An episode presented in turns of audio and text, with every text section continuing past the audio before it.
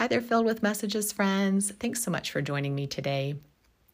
I've been dreaming a lot recently, dreaming of walking along the Seine, soaking in the colors of the stained glass in La Sainte Chapelle, indulging in La Vie en Rose, which can only truly be experienced à Paris.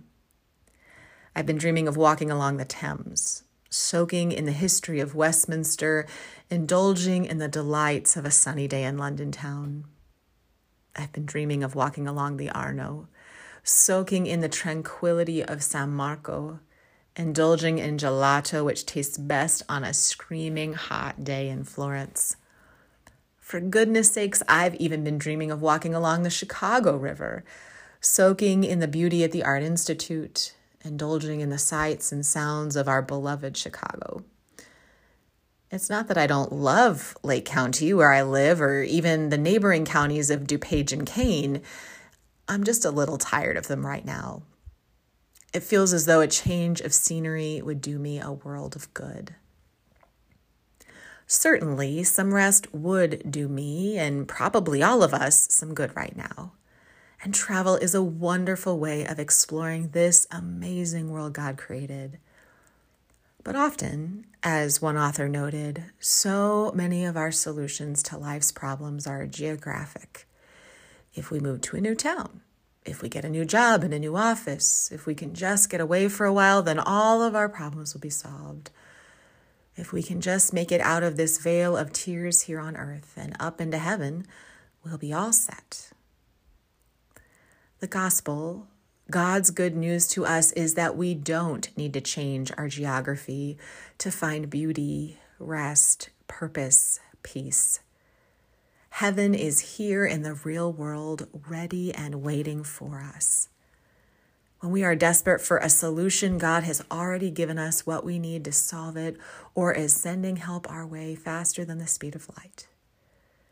The trick the task, the goal for us is to practice seeing heaven breaking through.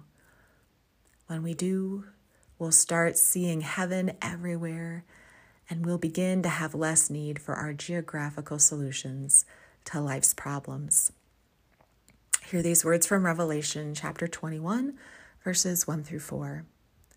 Then I saw a new heaven and a new earth. For the former heaven and the former earth had passed away, and the sea was no more.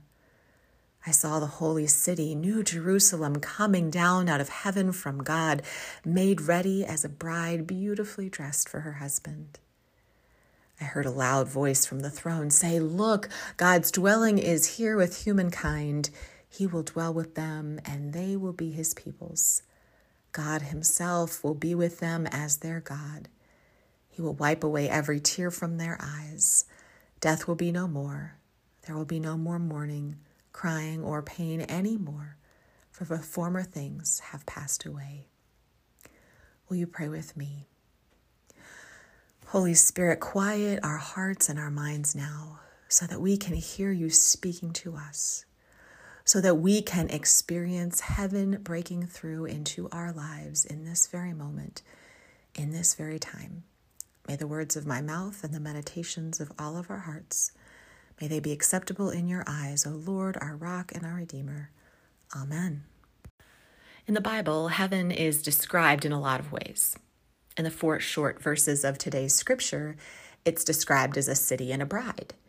In other passages, authors use a flower, a tree, a river as metaphors for heaven. And there are plenty of images used in addition to these. Perhaps one or two come to your mind.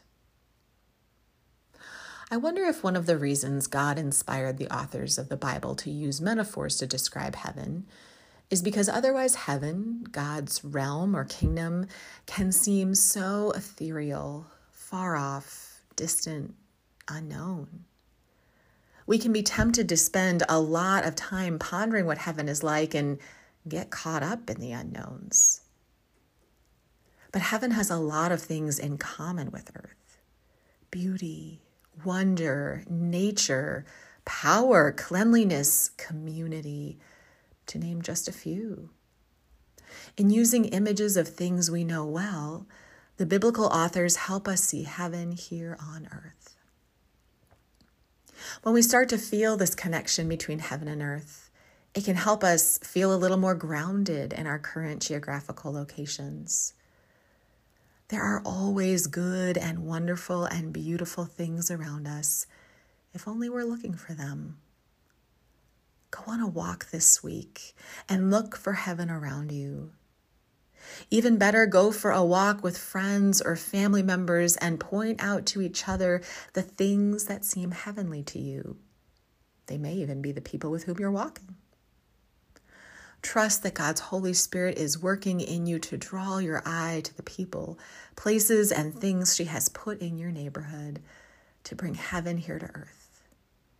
Embrace the joy and peace you experience when you see little glimpses of heaven all around you.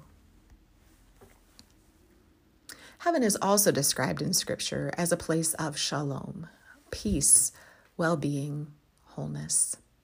As John wrote, I heard a loud voice from the throne saying, He will wipe away every tear from their eyes. Death will be no more. There will be no mourning, crying, or pain anymore I think a lot of us tend to feel these promises are for a future time. But I'm not so sure the text requires it to work that way.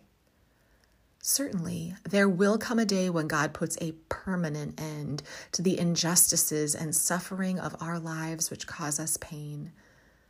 But God is in the process of redeeming this world and righting its wrongs and pains right now as well. Even more so, Jesus has asked us to join him in this process of ending the world's suffering and, in doing so, bringing heaven here to earth right now.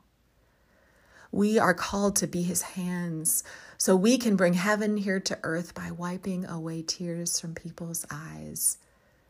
Not by telling them to buck up or that the sun will come out tomorrow or that it's not that bad, but simply by sitting with people, crying with them, and loving them in their pain. We can also bring heaven here to earth by working to end death. Perhaps we can't prevent people from dying physically, but we can work to bring an end to the many other ways we experience death each day. We can fight racism and sex trafficking. We can feed the hungry, reach out to the lonely, work to set the prisoner free and fight the so many other deaths people experience daily, bringing life and health and peace to those suffering under the weight of death. In doing so, not only will we bring a bit of heaven to ourselves, we will also experience heaven ourselves as we imitate Christ Jesus. What are some of the things that would need to change around your home, community, country, world in order to make earth a little more heavenly. Perhaps it could be something like eating ice cream for dinner or buying a new car or going crazy at the container store to bring order to the chaos of your pantry. Not that I've ever had that experience. Things which make us feel cozy and safe probably are a little foretaste of heaven in some way. But let's also focus on some deeper challenges.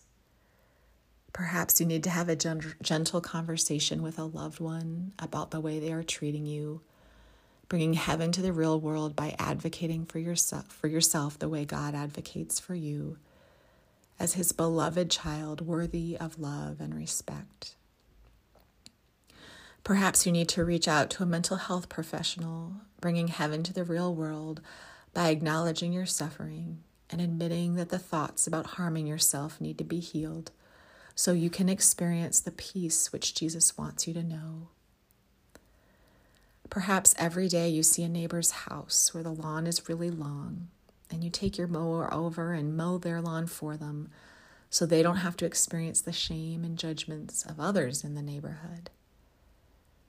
Perhaps you know someone who has lost their job during the pandemic, and you anonymously send them a gift card in the mail so they can put food on the table, bringing them love and hope. Perhaps your heart breaks for kids in parts of the world who don't have clean drinking water. So you put up a lemonade stand and send the profits to a charity who provides clean drinking water. There are no limits, my friends, to the ways we can work to bring God's kingdom here to earth as it already is in heaven. I think I'm going to keep on dreaming, not just of a vacation in a far off land, but dreaming about how I can make this world more heavenly I hope you'll join me in dreaming about it too. But let's also not just dream about it. Let's be heaven right here on earth too. Let's embody what heaven is all about peace, holing, wholeness, healing, beauty, joy, relationship with God we can tend to get trapped into thinking heaven is a reward for faith, a final destination, the ultimate retirement paradise. But as John noted in his vision, which is the book of Revelation, heaven is coming down to earth. It's already started. If only we would have eyes to see it and a willingness to live it day by day. Dear friends, thank you so much for listening today. I pray that you see heaven breaking through all around you and that you also work to bring heaven here to earth as it already is in heaven. Grace and peace to you from God our Father and Jesus and the Holy Spirit. Amen.